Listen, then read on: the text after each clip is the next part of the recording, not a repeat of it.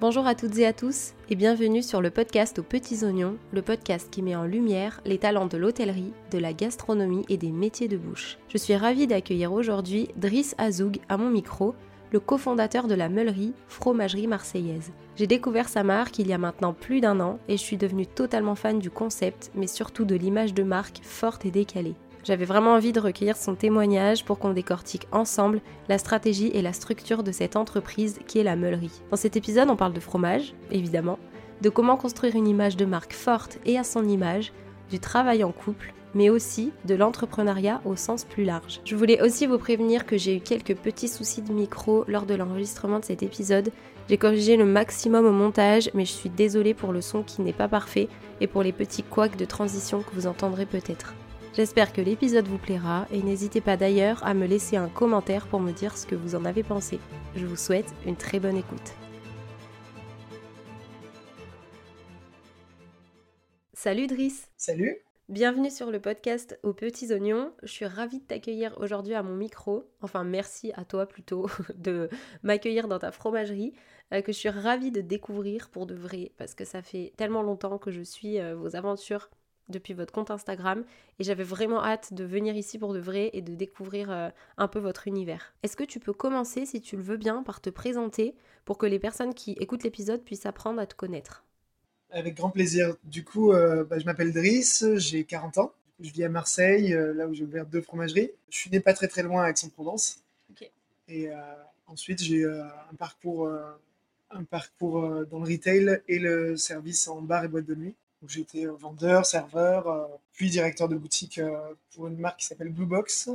Et ensuite Fossil. J'ai pas mal appris sur la gestion de boutique, sur la gestion d'expérience client. Et post-Covid, voilà, une petite vision de changement et qu'est-ce que tu aimes vraiment et le fromage et le vin et tout ce qui est autour de l'apéro. Donc, Et elle date depuis quand cette passion pour le fromage? En fait, je tiens ça de ma maman. Grandissant, ben, son, son, surnom d'ailleurs c'était Petite Souris parce que la nuit elle se levait pour manger des mentales quand elle était petite. Un produit qui a fait partie de ton alimentation depuis tout petit et du coup qui te ramène à, à plein de souvenirs. Et c'est ça aussi qui est super chouette. Exactement, c'est un produit populaire. Ouais, c'est vrai. Je pense vraiment que le fromage fait partie intégrante de l'alimentation d'énormément de, personnes depuis tout petit en fait. Ouais, après ça dépend vraiment, je pense, de comment tu as grandi. Souvent, euh, dans mes origines, c'est euh, la vache qui rit euh, qui ressort le plus, dans les briques, dans pas mal de recettes. D'ailleurs, est-ce que vous avez en fromagerie des équivalents qui s'en rapprochent le plus, très près du goût original? Bah, En fait, on a très bon fromage au lait cru et tout ça, et c'est vraiment le top du top. Mais ça a un petit côté Madeleine de Proust, parce que selon où on a grandi, bah, on avait juste un petit supermarché ou les moyens de nos parents. Donc, je pense que c'est OK en 2023 de dire qu'on est fromager, qu'on aime les bons produits au lait cru qui viennent de petites fermes, mais qu'on a aussi un côté Madeleine de Proust avec la vache qui rit. ok. moi, je voudrais revenir juste sur bah, un petit peu ta vie professionnelle et comment tu en es arrivé là aujourd'hui. Qu'est-ce qui a été l'élément déclencheur entre ta carrière dans des postes qui n'avaient rien à voir avec la fromagerie la prise de conscience qui a fait que tu voulais euh, travailler euh, dans un secteur qui avait plus de sens pour toi. Mais qu'est-ce qui a été voilà le, levier qui a fait que tu es passé de ça à créer la meulerie qu'on connaît aujourd'hui? En fait, je suis parti quelques mois faire un emploi euh, du coup dans l'hôtellerie en tant que commercial et je crois que c'était pas pour moi d'être seul dans une voiture. Les gens me manquaient, le contact humain, le show parce qu'en fait, être dans une boutique, que ce soit la tienne ou pas, c'est comme un spectacle. D'ailleurs, dans mon premier boulot pour Disney Store sur les Champs-Élysées, ils appelaient ça la scène, la stage. Dès que tu passais la porte, en fait, tu étais comme sur scène. Et euh, c'est là où euh, j'étais pas très très heureux dans cette voiture euh, à rouler entre Marseille, Toulouse et Périgueux. Rien contre Périgueux, mais Périgueux, ça a été le déclic. il pleuvait, c'était fin de Covid, donc il y avait les restaurants fermés, l'enfer. Et je me suis dit non, non, c'est pas pour toi tu réfléchisses à ce que tu aimes vraiment. Et j'ai d'abord commandé le fromage pour les nuls de François Robin, euh, parce qu'il y a une différence entre aimer et vendre du fromage. J'ai commandé deux, trois autres euh, bouquins. J'ai, je suis un peu documenté sur comment ouvrir une fromagerie, les formations et tout ça. Et puis à un moment, j'en ai parlé à Arthur, qui est mon compagnon dans la vie. Et il m'a dessiné, vu qu'il fait de l'architecture d'intérieur, il m'a dessiné la fromagerie qui me correspond, donc du jaune, du bleu. C'est marrant, elle ressemble vraiment comme deux gouttes d'eau à celle où on est. Et, voilà, j'ai été faire un stage d'une semaine, voir si ça me plaisait. Je me suis inscrit à la formation. L'avancement du projet euh, avec Arthur euh, a été plutôt excitant et euh, il m'a demandé s'il pouvait pas faire partie complètement du projet. Donc on est associé à 50-50. C'est le début de l'histoire. Trop bien. Est-ce que on peut revenir juste un peu à l'idée de base que tu avais toi dans ta tête? Comment tu as commencé par construire toute cette identité qui est hyper forte aujourd'hui? Déjà le nom, de la meulerie, pourquoi, et ensuite comment vous avez construit tout cet univers de marque vraiment euh, typique de la meulerie, les couleurs, euh, l'identité et même euh, les valeurs que vous défendez. Alors l'identité et le visuel, c'est vraiment Arthur. C'est Arthur qui s'est basé sur, sur moi et sur ma manière d'être. Par exemple, tu viens chez moi, j'avais déjà un néon, des couleurs pas mal pop et un côté méditerranéen du coup qu'on retrouve avec le bleu, le jaune qui rappelle le soleil, la mer euh, ou euh, le pastis. Donc euh, ça c'est pour l'identité. Ok. Le nom, on a on a fait un fichier avec nos meilleurs amis. Bon, on leur a dit bah, balancez-nous les idées les plus même les plus idiotes. Donc il y a eu des jeux de mots, Martine Aubry, BRIE. Moi, il y avait la petite souris évidemment par rapport à ma maman, mais qui est pas très original. Il y a pas mal déjà de fromageries qui s'appellent comme ça. Et donc, plein de gens ont proposé des idées, des blagues. Et finalement, il y en a un qui a proposé la meulerie par rapport à la, meule de fromage. Et, euh, on n'a pas hésité une seule seconde. C'était évident tout de suite. Euh, on s'est dit, c'est un nom qui, sonne le fromage, qui peut sonner à l'étranger si un jour on se développe. Et en plus qu'on fasse euh, un moment de l'apéro, des planches apéro, des sandwichs, comme on fait dans la deuxième maintenant, ça marche. Ouais, c'est vrai. Et puis c'est court, efficace. Je trouve qu'on retient facilement. Et donc on arrive maintenant au stade où la fromagerie est là. Enfin on peut même dire les deux fromageries, mais on en parlera peut-être plus tard de la deuxième. Euh, la première, l'originale, là où on se trouve aujourd'hui, elle est située dans un quartier euh, typique de Marseille. En fait, on est Panier République Vieux-Port. Et comment ça s'est fait, du coup, cette implantation ici? Est-ce que euh, vous aviez visé ce périmètre très exactement ou est-ce que ça a plutôt été un coup de chance, euh, au feeling euh. J'ai cherché dans la ville, j'ai marché des heures et des heures pendant 15 euh, jours, ce qui n'est pas beaucoup. Ok. Mais j'ai pris tout en photo et on en avait trouvé deux autres d'abord. Et il se trouve que c'était déjà des futures fromageries, sans le savoir, qui étaient en travaux. Donc on, avait à peu près la bonne logique de recherche mm. d'emplacement, je pense. Et ensuite, je passe dans cette rue qui était tout en travaux. ils sont en train de faire les pavés, donc c'était vraiment tu peux pas marcher dessus. Et je vois cette boutique abandonnée, euh, qui était une ancienne boutique Watibé, et euh, à, l'abandon, et euh, il n'y a aucun numéro de téléphone. Donc je dis mince, comment je vais trouver? J'envoie la photo à Arthur. Finalement, on passe à autre chose, et on voit un autre local plus haut sur la rue de la République, et on va le visiter. Il nous convient pas, enfin, il était trop grand, trop cher. La personne qui nous fait visiter nous dit, bah, je peux vous en faire visiter d'autres dans la rue un peu plus bas. Et le troisième qui nous a fait visiter, c'est celui que j'avais envoyé la photo à Arthur donc deux semaines avant, pareil, euh, évident comme le nom, on a dit bah, c'est bon, c'est celui-là. On a ah sauté l'étape euh, de compter euh, le nombre de passages dans la rue, mais par contre, on était entre une boulangerie, on est entre une boulangerie et un primeur, ce qui est à peu près la logique d'achat. Oui, oui, carrément. Ok, trop bien. Et eh ben merci pour toutes ces informations. Je voulais te demander maintenant, sur la partie un petit peu plus entrepreneuriat, comment vous avez fait depuis le début pour constituer votre portefeuille fournisseur quels sont les critères qui sont euh, très importants pour vous dans le choix de vos produits et du coup bah, de vos fournisseurs et de vos producteurs? Alors d'abord j'ai euh, pris la liste des AOP et, euh, ensuite des autres fromages. J'ai contacté différents grossistes. On peut les appeler dénicheurs aussi parce que bah, par exemple tu as la Serfac ou Marseille Fromage qui sont des gens qui vont rendre visite régulièrement à tous les producteurs. La Serfac est là depuis plus d'une cinquantaine d'années par exemple. Ils les connaissent et et tu peux les écouter parce qu'en vrai, quand tu montes ta société, tu n'as pas le temps d'aller euh, faire le tour de France. On a été voir quelques producteurs locaux, euh, à Manosque. Nos amis nous ont envoyé euh, dans leur village, nous ont prêté leur maison d'enfance euh, dans les Pyrénées pour aller rencontrer des producteurs de Soirati. Mais on a eu très peu de temps, parce qu'en fait, entre le moment où j'ai dit je crois que je vais ouvrir une fromagerie et où on a ouvert, donc je te parle formation, stage, travaux, prêt, il s'est passé pile six mois. Ah ouais, ok. Tout a été très très vite. On a un peu des producteurs sur le tard. Et ensuite, grâce à Instagram, euh, on a aussi, euh, dès qu'on a commencé à marcher un peu sur Instagram, les producteurs qui nous ont contactés directement. Pour moi, la communication et Instagram, euh, élément magique, même pour sourcer des produits. ok, ouais, bah on, on y reviendra, mais je suis d'accord avec toi à 200%. Maintenant, je vais te poser une question incroyablement dure, je pense. Est-ce que tu arrives à choisir parmi tous les fromages que tu vends ou que tu connais, un que tu aimes plus que les autres? Non, ça, change, ça change régulièrement. Euh, je dirais peut-être la manigodine, qui est un fromage de brebis qui est euh, en texture entre le Mont d'Or et le Reblochon. Ensuite, le comté, évidemment, un grand classique. moi, j'aime vraiment tout ce qui est fondant. Donc, raclette, fondue. Ah, et plutôt raclette ou fondue Si tu es obligé de choisir entre les deux. Et bah même team que toi, même si j'adore la raclette aussi et que c'est très très dur de choisir. Alors, autre petite question sur le sujet 100% euh, fromage. En tant que bon fromager qui se respecte, quelles sont pour toi les règles d'or pour faire un plateau de fromage euh, réussi? Alors déjà, je vais une réponse plus globale. Il euh, n'y a pas de règle. Il faut juste se faire plaisir. Donc en vrai, si tu as envie de manger que des fromages poulants, voilà, si c'est toi qui, qui prends l'apéro pour les amis, tu décides. Ensuite, si vraiment je devais te donner des conseils en boutique, commence par prendre déjà les trois laits. Tu prends un fromage de vache, un brebis et euh, un chèvre. déjà, tu as une base avec trois laits différents, donc tu vas faire plaisir à tout le monde. Après, tu rajoutes un petit bleu. Si c'est en été, tu peux rajouter un petit bol de stracciatella. J'adore la stracciatella. Et euh, voilà, en gros, c'est vraiment d'essayer de, plaire à tout le monde. Une pâte dure, une pâte molle, un très crémeux et un bleu. En gros, d'essayer de penser à tout le monde. Eh ben parfait. Merci pour ces conseils. On va tous pouvoir maintenant faire euh, des plateaux de fromage euh, comme des pros. je voudrais revenir maintenant un peu euh, en arrière sur ce que tu as dit tout à l'heure et le fait que tu travailles du coup avec ton chéri Arthur. Euh, si tu es OK pour en parler, bien sûr. Il n'y a aucun souci. Ok, génial. Alors ma question c'est donc de savoir bah, comment se passe votre collaboration professionnelle Est-ce que c'est tous les jours facile de travailler en couple? Est-ce que vous avez mis des choses en place pour que tout se fasse plus euh, naturellement, mais surtout que vous ne marchiez pas l'un et l'autre sur euh, bah, les compétences, euh, vos compétences respectives. Comment s'organise un peu votre collaboration et comment vous faites pour que tout se passe bien surtout? En fait, c'est vraiment idéal. Je ne l'aurais pas fait sans lui. Je trouve que le, chemin pour devenir entrepreneur, si t'es pas Arthur sort d'une école de commerce, donc j'ai même pas le bac.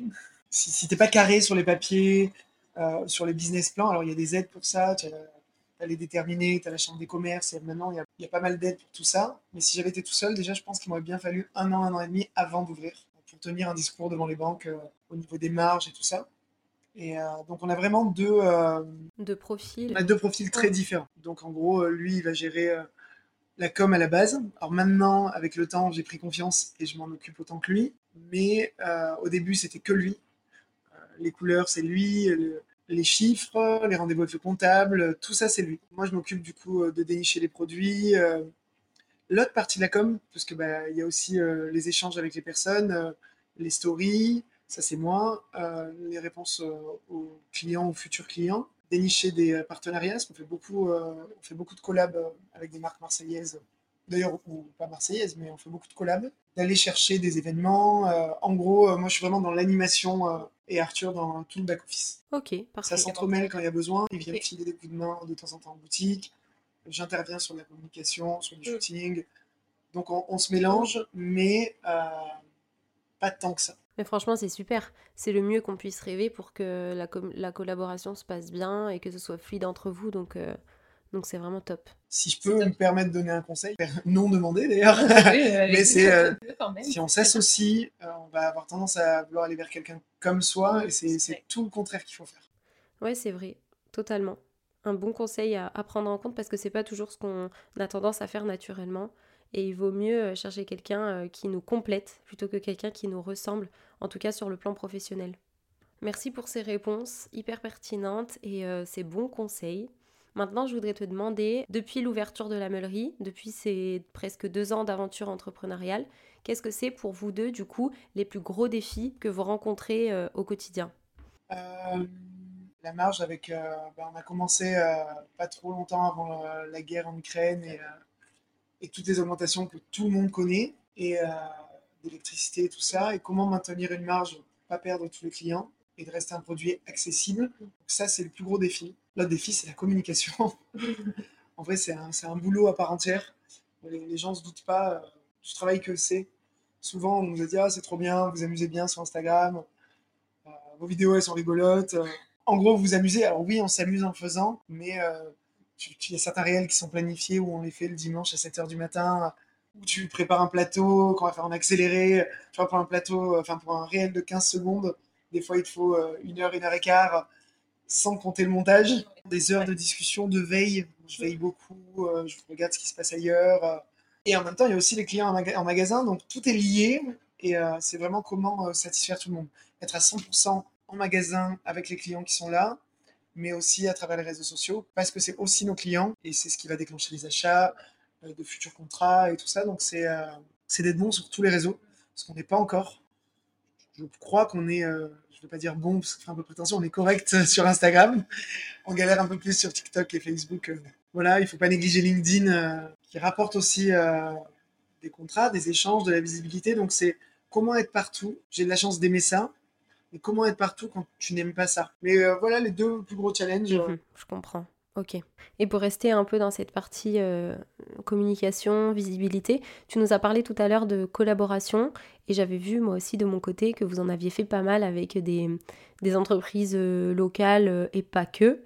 Comment ça se passe, ce genre de, de, collab du coup? Est-ce que c'est vous qui allez chercher des marques que vous aimez bien et qui proposez le projet? Ou alors est-ce que ça se fait un petit peu plus au feeling Ou encore une fois via les réseaux sociaux? Via les réseaux. la première collab, elle est venue avec les voisins, donc Maison Mère, euh, qui a un magasin juste à côté, euh, avec qui on fait une collab régulière maintenant, et euh, qui ont été assez gentils avec la French Peak, qui était une personne qui nous faisait nos, nos broderies on est allé voir pour notre premier concours Instagram. Quelqu'un qui n'est pas sur Instagram, ça paraît un peu dérisoire, mais c'était hyper important notre premier concours parce qu'on avait déjà une bonne visibilité et ça te fait gagner des followers. Les concours, en fait, c'est euh, tu vas sur les, euh, les réseaux d'autres personnes. Plutôt que de le faire avec un influenceur food, on a décidé de le faire avec une marque de vêtements qui est voisine et euh, donc la French Peak à côté. Et on a uni nos forces pour faire un concours claquettes, raclette, chaussettes.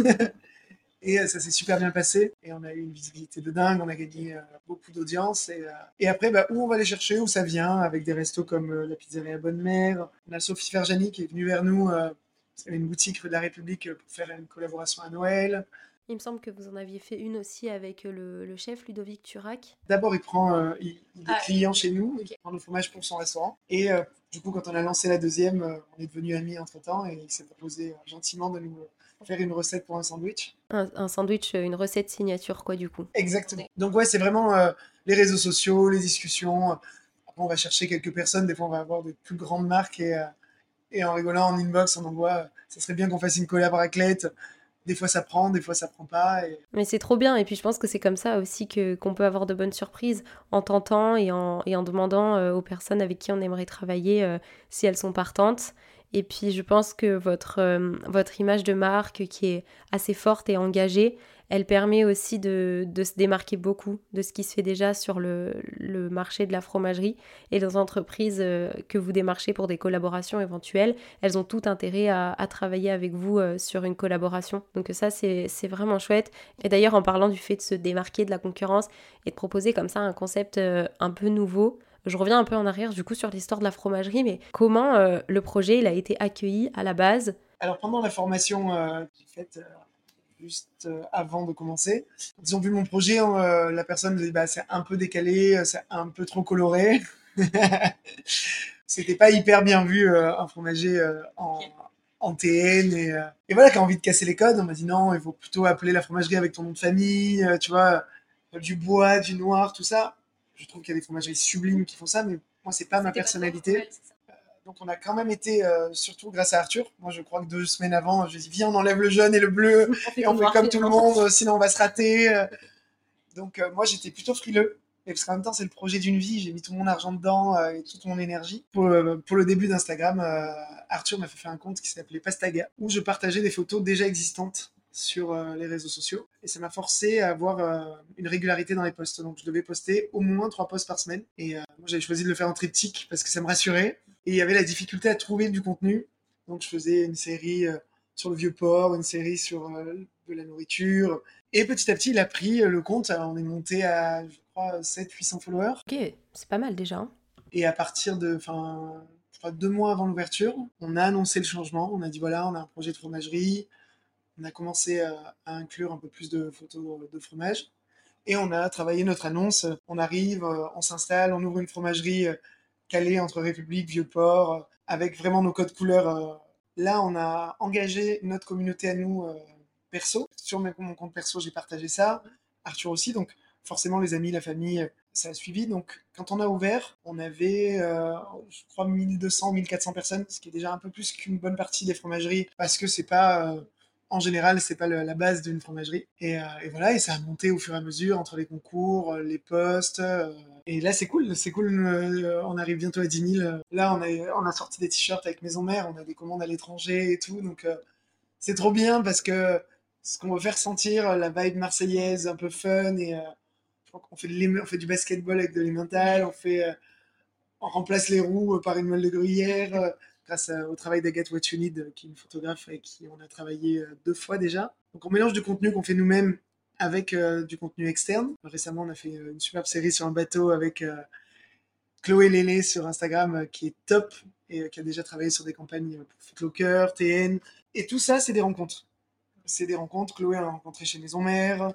Donc c'est vraiment le croisé. J'ai l'impression qu'on est dans une période et surtout grâce aux réseaux sociaux où les gens ont envie de s'entraider. Il n'y a pas que de la haine sur les réseaux sociaux, il y a aussi de l'entraide. Et nous, c'est comme ça que ça se passe. Instagram nous ramène des fromagers, des clients. Et des rencontres aussi avec d'autres professionnels, du coup, euh, pour euh, des partenariats ou des collaborations éventuelles.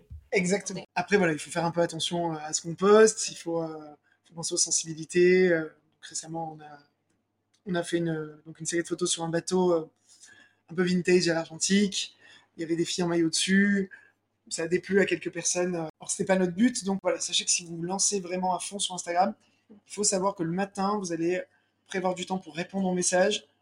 Le soir aussi, sûrement votre poste déjeuner, il faut, euh, il faut échanger. Si tu réponds pas à tes clients ou tu repostes pas, bah, du coup, euh, ça tombe à l'eau et il se passe pas grand chose. Donc, c'est vraiment un temps dédié. Et euh, clairement, c'est la première chose que je fais le matin et la dernière que je fais le soir. Très intéressant ce conseil que tu donnes et très important surtout parce que je pense qu'il faut pas oublier non plus avec l'importance grandissante euh, des réseaux sociaux euh, et, de cette communication digitale, il ne faut pas laisser pour autant tomber le côté humain.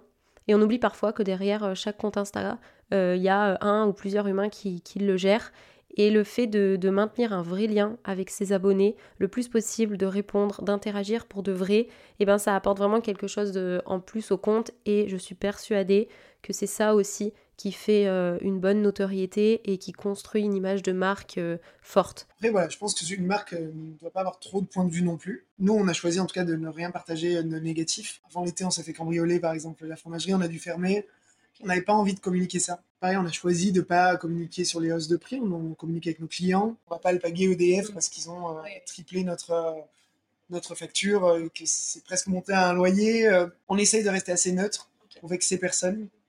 Euh, et, que ça se passe tranquille. Et ce que tu disais pour revenir sur l'humain, Arthur a mis, euh, je crois, dès le deuxième ou troisième poste, euh, une fois qu'on a annoncé la fromagerie, une photo de moi. Je n'étais pas trop pour. Je me disais, bah, il n'y a pas d'intérêt. Et en fait, c'est ça qui a vraiment lancé. C'est, comme tu disais, l'humain. Et du coup, les gens sont. Il y a un côté affectif, ils, te connaissent. Donc, en gros, nos postes qui marchent le mieux, c'est souvent quand je suis dessus, quand il y a Arthur, quand il y a les gens de l'équipe, qu'on travaille ensemble, on monte sur un tracteur, qu'on fait du basket, ça va plus marcher qu'un plateau de fromage euh, seul. C'est aussi ce qui a déclenché pas mal d'articles, d'interviews. Euh. En gros, euh, il y a quelqu'un derrière et donc ça emmène c'est de la promotion, c'est de l'activité, c'est. Alors justement, à ce propos, moi j'ai une question qui rebondit sur le fait que votre marque, elle est vraiment, je trouve, construite et tu nous l'as confirmé sur ta personnalité et ça rebondit un peu sur bah, du coup l'image de marque de la meulerie, sur ce concept là en général. J'ai vu sur votre site que vous proposez euh, le fait de franchiser une fromagerie sous le nom de la meulerie. Et ma question est comment vous comptez du coup maintenir un peu ce cadre et surtout cette image qui se cale beaucoup sur qui vous êtes personnellement et au marqueur euh, du coup euh, très marseillais? Comment vous comptez garder un peu le contrôle là-dessus et sur ce qui fait l'image de la marque à la base tout en laissant euh, d'autres personnes euh, gérer des fromageries sous ce nom-là Alors, je t'avoue que euh, on a mis franchisé, je crois, mardi dernier sur le site, donc tu as été hyper, hyper efficace. On l'a mis juste pour vous. Au tout début, le projet, c'est pour ça qu'on a fait des boîtes, vraiment travaillé, on a investi dans quelque chose de carré en com. Le projet était de faire une chaîne. Avec le temps, ça évolue un peu.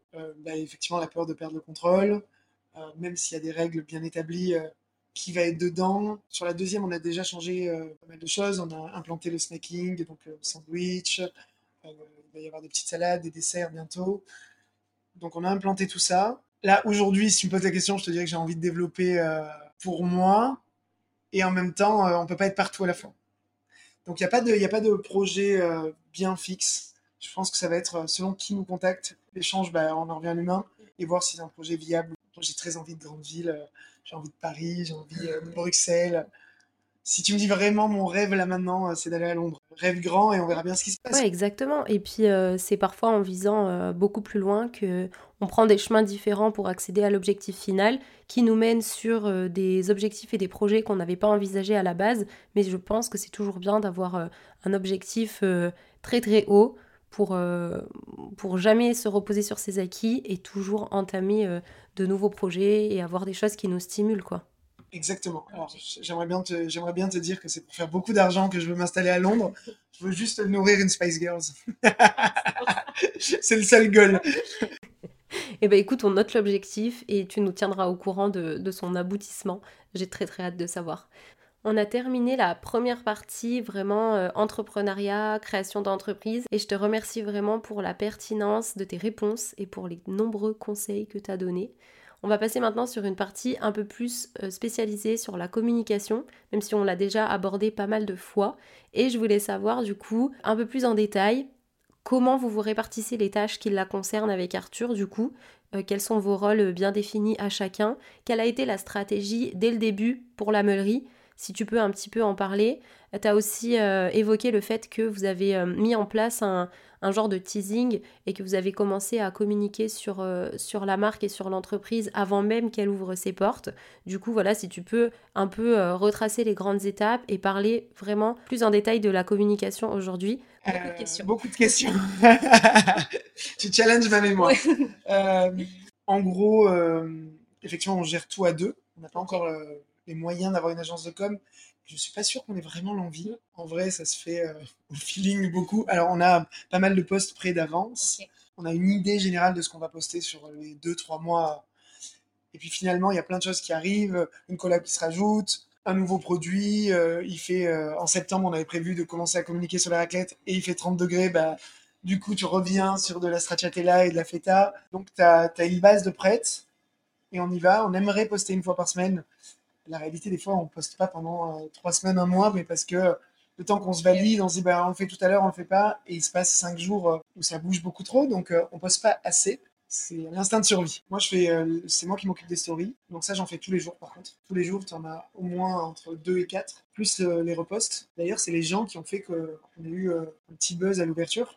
C'est tous les gens qui sont venus les premières semaines tous posté une story parce que notre boîte était Instagrammable, que notre boutique est Instagrammable. Et du coup, en les repostant, c'était la meilleure pub. En gros, c'est un peu le nouveau bouche à oreille. Mais totalement. Et puis, je trouve que, euh, que ce soit pour votre marque ou pour euh, n'importe quelle autre entreprise, les clients restent les meilleurs ambassadeurs de toute façon. Pour un client potentiel qui connaît pas du tout la marque, et qui va se rendre sur les réseaux sociaux ou sur euh, des avis en ligne ou je sais pas, il aura 200 fois plus confiance en un commentaire qui a été mis par un client et qui est censé être neutre que par euh, un commentaire ou, un, ou une photo ou un discours qui est tenu par l'entreprise elle-même. Exactement. Et puis tu vois passer plein de stories et tu dis bah tiens moi aussi je vais faire la mienne. C'est repost et story c'est moi et les posts c'est Arthur M. Ok. Au début c'était que Arthur et maintenant c'est nous deux et on fait un à deux shoots pro par an. Du coup, on se fait aider, on échange sur ce qu'on veut, on avance ensemble et au moins on a une, on a une base de contenu. Pareil pour les stories, normalement je les fais en direct, mais j'ai quand même une, une base d'une cinquantaine de photos qui peuvent me servir si j'ai pas le temps, si j'ai pas l'inspiration. Mais ça, c'est une hyper bonne astuce que tu donnes parce que euh, bah, moi je fonctionne vraiment à la planification du contenu et c'est le premier conseil que je donne quand on me demande comment gérer euh, efficacement euh, sa communication sur les réseaux sociaux. Avoir une base, un calendrier éditorial, ça permet vraiment de, poser son cerveau, de réfléchir une bonne fois pour toutes à sa création de contenu et après d'avoir une ligne directrice qui est euh, bien équilibrée, qui est homogène et qui permet voilà d'avoir juste la partie créative à faire et à appliquer. Mais c'est hyper important aussi de ne pas être trop rigide là-dessus et de se laisser la place un peu plus à l'imprévu parce que, je sais pas, un nouveau produit qui rentre, comme tu l'as cité, euh, une collaboration qui n'était pas prévue et qui s'ajoute, euh, un concours pour une raison particulière, et avoir la possibilité de modéliser un petit peu son plan de communication et euh, son calendrier en ajoutant parfois des, des événements qui sont un peu plus exceptionnels, ça permet, je trouve, d'avoir une communication beaucoup plus spontanée et qui reste authentique. Exactement. Le, rugby, tu mets en avant un chèvre de manière ovale, tu vois, enfin, tu es obligé de réagir avec l'actualité par exemple, l'avenue de Beyoncé, on a fait un petit réel avec un émental et une figurine de Beyoncé. Enfin, tu t'adaptes un petit peu à ce qui se passe et au moins les gens rebondent et c'est juste la vraie vie, quoi. Totalement d'accord savoir rester authentique et spontané et pas chercher toujours à avoir une image ultra organisée, lisse, parfaite parce que on en revient toujours aux côtés de l'humain mais je trouve que c'est vraiment ça qui est le plus important quoi. Maintenant, j'avais une autre question qui est un peu plus générale, mais avec Arthur, dans le développement de, de la marque du coup et de la meulerie, qu'est-ce qui vous inspire dans la vie en général pour le développement de votre marque? Déjà la ville de Marseille, pleinement. Après, bah, tout ce qui se passe autour de Marseille, on va parler de Jules, alors on aime ou on n'aime pas, mais il représente Marseille. Vibe sympathique, sent l'été et tout, donc euh, ça, ça nous inspire pour faire des stories, des photos et tous les gens euh, qu'on croise dans la rue, nos clients. Euh, après, moi, j'ai une grosse influence pop. Bah, j'ai 40 ans, donc euh, dans les années 90, j'étais un ado. donc les Spice Girls, toutes ces images-là. On a un réel dans le décor de Friends qui est dans nos, sur notre compte parce que c'est mes années. du coup, on va essayer de. tout ça nous inspire. La pop culture, pop culture, la rap culture de Marseille et Marseille. Mais tout ce que vous aimez, vous, en, en perso, en fait, finalement. C'est ce qui fait que ça nous ressemble. Oui, totalement. Et puis c'est vraiment ce qui fait euh, quand on vous connaît, que ce soit juste à travers euh, la communication ou pour de vrai, qu'on vous ressent vraiment euh, à votre place dans cette entreprise, dans cette marque, et qu'elle prend tout son sens. Pour clôturer cette partie communication, est-ce que tu aurais un dernier conseil sur quelque chose qu'on n'a pas évoqué encore à donner pour, pour vraiment gérer cet aspect-là, quelle que soit l'entreprise, le mieux possible Je pense que vraiment, euh, si les gens veulent ouvrir euh, leur, magasin ou leur entreprise, c'est euh, d'être en accord avec.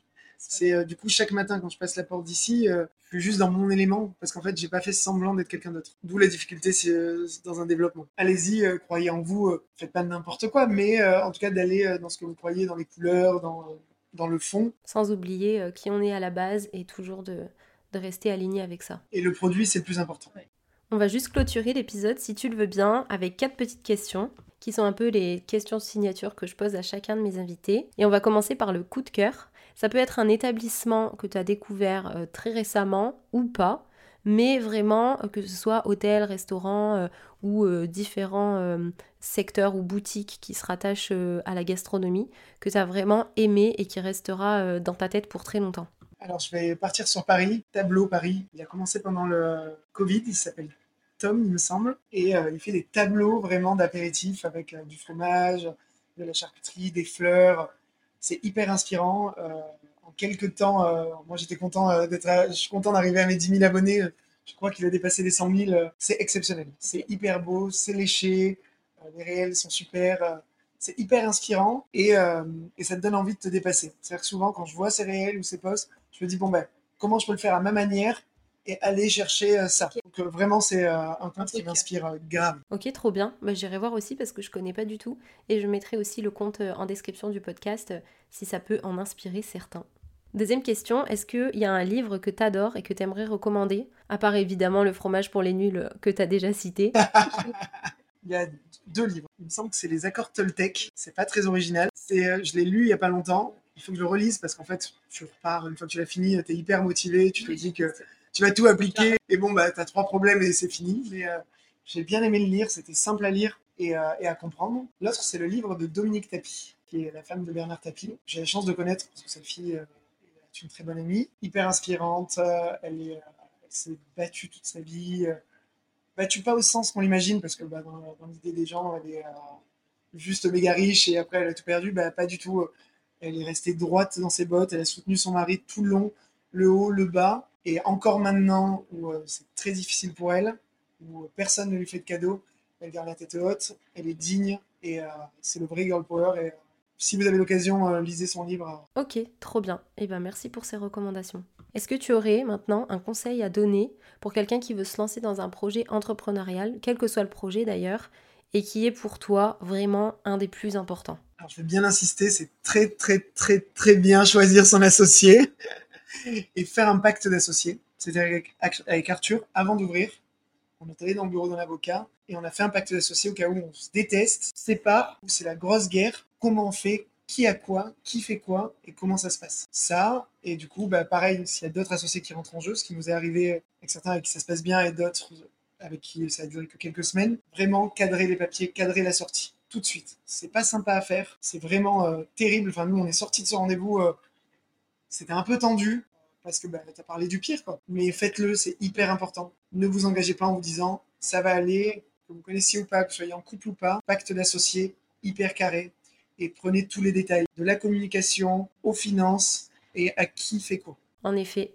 très très important. Merci pour ce conseil. C'est vraiment pas la chose la plus facile à faire quand on s'associe avec quelqu'un, je suppose, mais c'est vraiment la meilleure chose à faire pour euh, être sûr d'avoir une structure euh, solide et une base euh, d'entreprise dans les règles qui permet après d'être couvert quelle que soit l'issue et quoi qu'il se passe dans l'entreprise. Est-ce que pour terminer cet épisode, tu peux nous donner un nom d'une personne que tu aimerais entendre à ce micro? Charlotte Crouzilla, qui a un restaurant qui s'appelle Carlota Weave sur Marseille. C'est un énorme restaurant, hyper bien placé. Elle gère ça toute seule.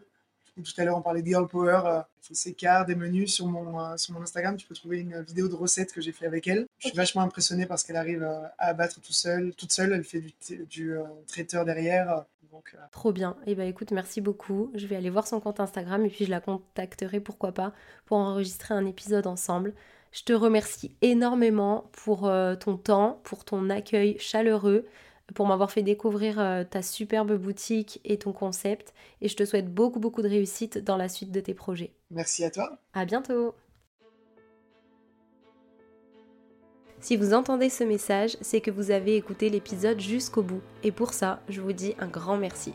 Si vous avez aimé l'épisode ou que vous voulez soutenir le podcast, vous pouvez le conseiller autour de vous et lui laisser la note de votre choix sur la plateforme sur laquelle vous l'écoutez. C'est par ces petits gestes que vous pouvez m'aider à faire grandir ce podcast et ça compte beaucoup pour moi. Je vous dis à la semaine prochaine pour un nouvel épisode et en attendant, n'hésitez pas à me rejoindre sur le compte Instagram de l'agence at agenceluna.rs pour faire le plein d'astuces et d'inspiration.